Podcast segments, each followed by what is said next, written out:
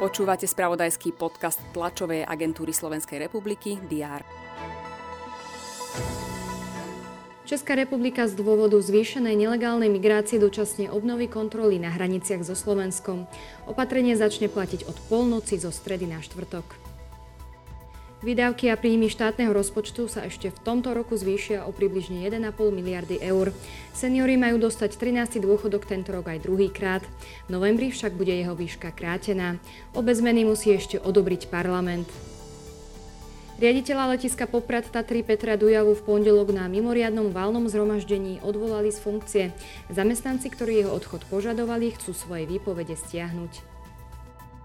Aj tieto správy priniesol včerajšok.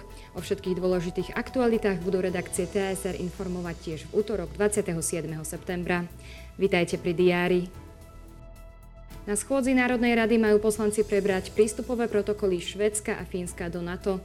Popoludní by sa mali venovať novela zákona o energetike, ktorá rieši posilnenie kompetencií štátu v čase energetickej krízy.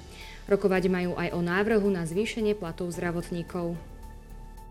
Prezidentka Zuzana Čaputová vystúpi s príhovorom na otvorenie zrevitalizovaného okolia pamätníka obeťam extrémizmu na Týršovom nábreží v Bratislave. O situácii na stavbe D1 Hubová Ivachnová a ďalších dopravných projektoch bude v Ružomberku informovať minister dopravy Andrej Doložal spolu so šéfom Národnej dialničnej spoločnosti Vladimírom Jackom. V Banskej Šiavnici budú rokovať ministri obrany krajín V4. Minister práce Milan Krajniak priblíži opatrenia na pomoc dlžníkom. V samozvaných republikách na východe Ukrajiny, Donetskej a Luhanskej, ako aj v ruskom okupovaných častiach Chersonskej oblasti na juhu a Záporožskej oblasti na juhovýchode Ukrajiny sa konajú referendá o ich pripojení k Rusku. Útorok je posledný deň ľudového hlasovania. Bezpečnostná rada OSN bude v New Yorku rokovať o Afganistane a následne aj o situácii na Ukrajine.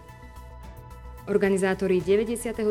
ročníka Medzinárodného maratónu mieru v Košiciach priblížia jeho program a detaily. Bežecké podujatie sa bude konať v nedeľu 2. októbra. V Nemecku budú naši futbalisti do 19 rokov v rámci prvej fázy kvalifikácie na majstrovstva Európy hrať s Nemcami. Zápas sa odohrá na superovej pôde. Večer sa tiež konajú odvety baráže na majstrovstva Európy futbalistov do 21 rokov. Slováci sa v Poľsku postavia proti Ukrajine. Dnes bude na Slovensku prevažne zamračené a na mnohých miestach zaprší. Teploty vystúpia na 11 až 16 stupňov. Všetky potrebné aktuality nájdete v spravodajstve TASR a na portáli teraz.sk. Želám vám pekný deň.